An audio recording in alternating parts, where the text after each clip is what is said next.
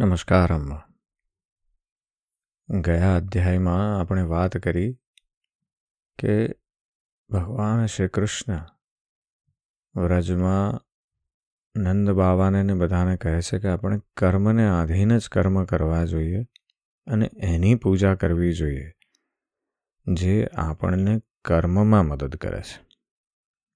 ઇન્દ્રની પૂજા કરવાની જરૂર નથી. અને એટલે બધા ગોપાળો હવે ઇન્દ્રની પૂજા કરવાનું છોડીને ગાયો, ગોવર્ધન અને બ્રાહ્મણોની પૂજા કરી રહ્યા છે. ઇન્દ્ર ક્રોધિત થયા છે અને પોતાના મેઘ અને આતંક એવા જે પવન છે તેમને મોકલી છે, આંધી મોકલી છે. એણે વ્રજને સંપૂર્ણપણે ઘેરી લીધું છે. ચારે તરફ પાણી જળબંબાકાર થઈ ગયું છે.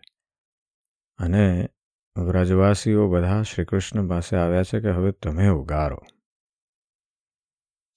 શ્રીકૃષ્ણ જણાવે છે કે હું ગોવર્ધન શ્રીકૃષ્ણ હાથમાં ઉંચકી લે છે જમણા હાથે અને કહે છે, તમે બધા નીચે આવી જાઓ. વ્રજવાસીઓને શંકા થાય છે કે આ આખું ગોવર્ધન પર્વત ઉંચકી લીધો છે એણે, પણ એ આપણી ઉપર પડશે તો?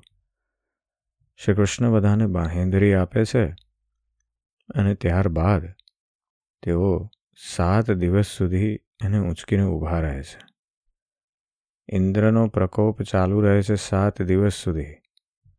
પણ જેમ આગળ આ અધ્યાયમાં ભગવાને બ્રહ્માજીનો મોહ દૂર કર્યો હતો કે હું કરતા છું, એવી રીતે આ પ્રમાણે સાત દિવસ સુધી ગોવર્ધન ઊંચકીને ઇન્દ્રદેવનો પણ જે અભિમાન હતું કે હું સ્વામી છું, એ સ્વામિત્વનું અભિમાન દૂર કરવા માટે ભગવાને આ પ્રયોજન કર્યું.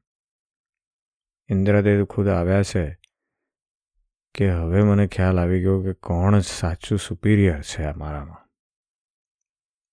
અને એટલે આ વાત આપણે ગયા અધ્યાયમાં કરી.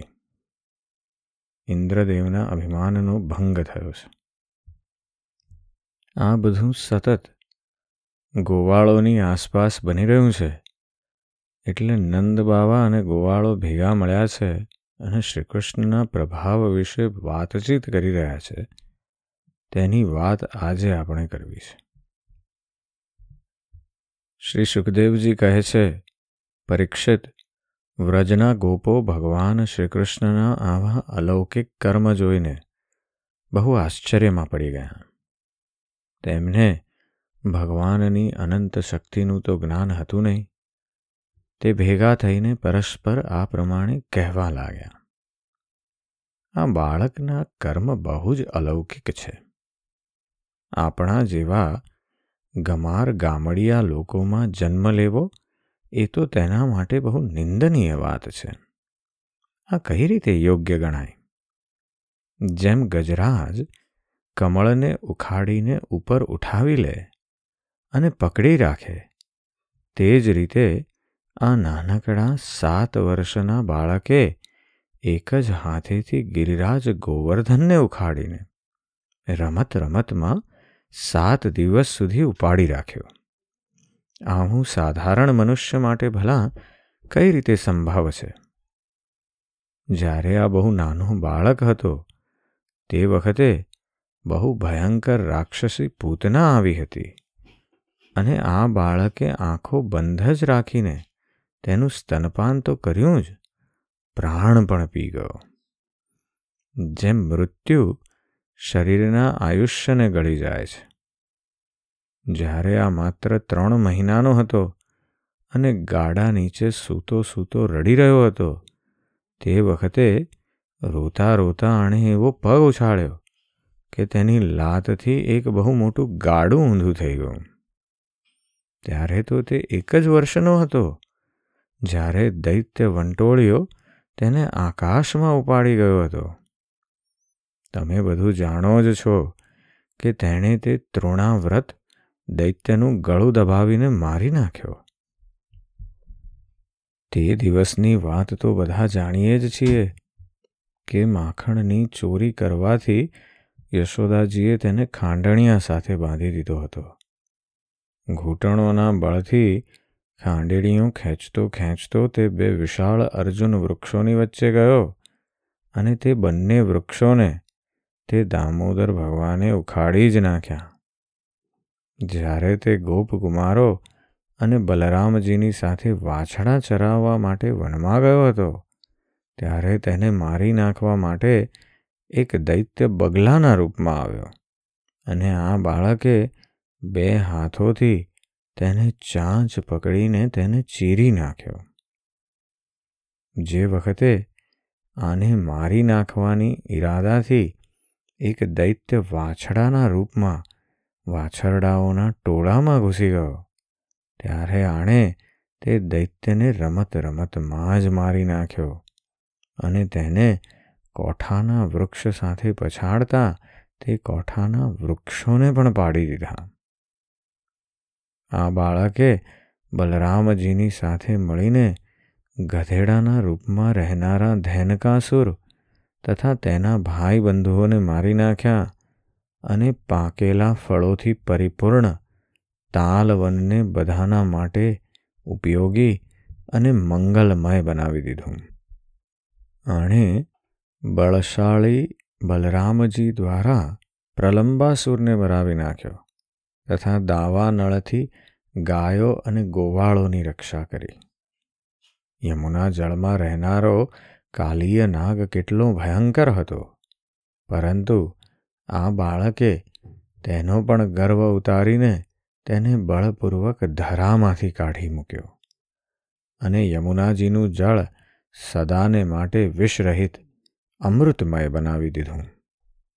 નંદજી, અમે એ પણ જોઈ રહ્યા છીએ કે તમારા આ શ્યામ સુંદર પર અમારા બધા વ્રજવાસીઓનો અનંત પ્રેમ છે અને આનો પણ અમારા પ્રતિ સ્વાભાવિક અપાર સ્નેહ છે. શું તમે જણાવી શકો છો કે આ બધાનું કારણ શું છે? ભલા, ક્યાં આ સાત વર્ષનો નાનકડો બાળક અને ક્યાં આટલા મોટા ગિરિરાજજીને સાત દિવસ સુધી ઉપાડી રાખવા? વ્રજરાજ, આ કારણે જ તમારા પુત્રના વિશે અમને બહુ શંકા થઈ રહી છે કે આ કોઈ સાધારણ બાળક નથી.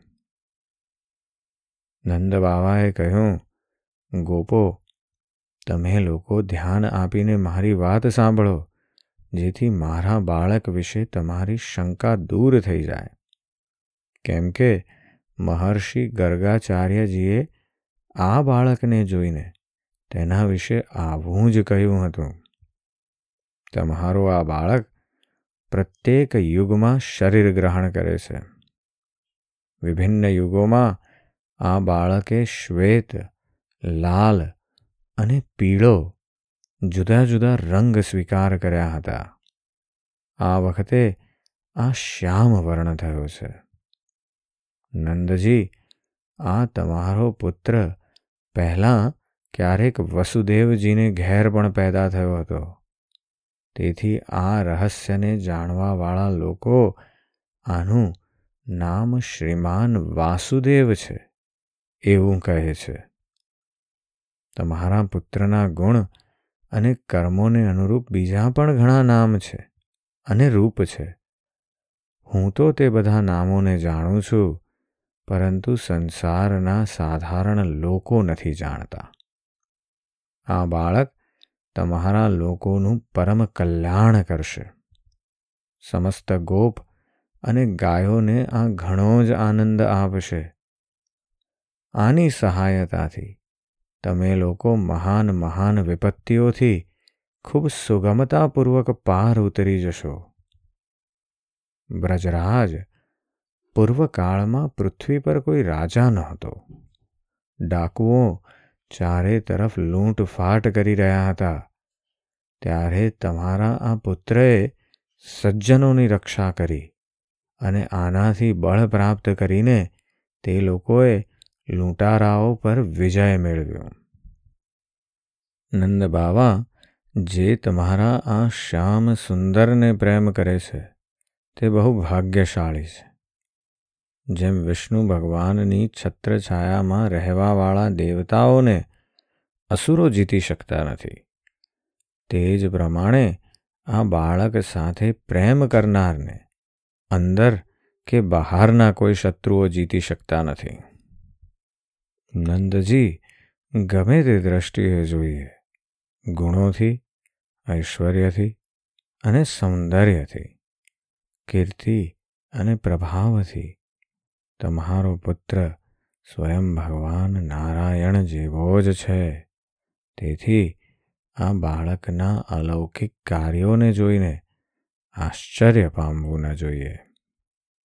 ગોપો, મને સ્વયં ગર્ગાચાર્યજી આવું કહીને પોતાના ઘેર ચાલ્યા ગયા. ત્યારથી હું અલૌકિક અને પરમ સુખદ કર્મ કરવાવાળા આ બાળકને ભગવાન નારાયણનો અંશ માનું છું.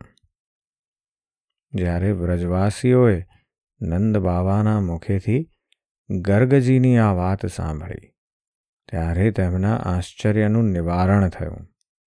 કેમ કે હવે તે અમિત તેજસ્વી શ્રીકૃષ્ણના પ્રભાવને પૂર્ણરૂપે જોઈ સાંભળી ચૂક્યા હતા. આનંદ થઈને તેમણે નંદ બાવા અને શ્રીકૃષ્ણની બહુ જ પૂજા પ્રશંસા કરી. જ્યારે પોતાનો યજ્ઞ બંધ કરી દેવાના કારણે ઇન્દ્ર ક્રોધથી અકળાઈ ગયા હતા અને મુશળધાર વૃષ્ટિ કરવા લાગ્યા. તે જ સમયે વજ્રપાત, કરાની ઝડીઓ અને પ્રચંડ આંધીથી સ્ત્રીઓ, પશુઓ અને ગોવાળો બહુ જ દુઃખી થઈ ગયા હતા. પોતાના શરણમાં રહેનારા વ્રજવાસીઓની આ દશા જોઈને ભગવાનનું હૃદય કરુણાથી ભરાઈ ગયું. પરંતુ ફરી એક નવી લીલા કરવાના વિચારથી તેઓ તુરંત હસવા લાગ્યા. જેમ કોઈ નાનું નિર્બળ બાળક રમત રમતમાં જ વરસાદી છત્રી એટલે કે બિલાડીના ટોપ જેવું પુષ્પ ઉપાડી લે. તેમ તેમણે એક હાથે જ ગિરિરાજ ગોવર્ધનને ઉપાડી લીધા અને પૂરા વ્રજની રક્ષા કરી. ઇન્દ્રના ગર્વને નષ્ટ કરવાવાળા તે જ ભગવાન ગોવિંદ અમારા ઉપર પ્રસન્ન થાવ. આજના અધ્યાયમાં આપણે ભગવાનના પરાક્રમોની છણાવટે સાંભળી છે. ગોવાળોને ખૂબ આશ્ચર્ય થયું છે કે આવું બાળક આપણી વચ્ચે આવ્યું ક્યાંથી? એટલે નંદ બાવાને પૂછી રહ્યા છે અને નંદ બાવાએ ગર્ગાચાર્યજીની વાત કરી છે કે ગર્ગાચાર્યજીએ આ પ્રમાણે કહ્યું છે અને એટલે હું તો માનું છું કે આ નારાયણનો જ અંશ છે. પણ આપણને ખબર છે કે આ તો નારાયણ ખુદ જ પધાર્યા છે. અને એમની બધી જાત જાતની લીલાઓ કરી રહ્યા છે. પૃથ્વી પર પાછું બેલેન્સ લાવવાનો પ્રયત્ન કરી રહ્યા છે. અને એટલે અસુરોનો સંહાર થઈ રહ્યો છે અને બેલેન્સ ધીમે ધીમે ધીમે પાછું આપણને સારા સમાજ તરફ લઈ જઈ રહ્યું છે. એની જે વાત છે એ આપણે આવતા અધ્યાયમાં કરવી છે. આજે બસ આટલું જ. જય શ્રી કૃષ્ણ.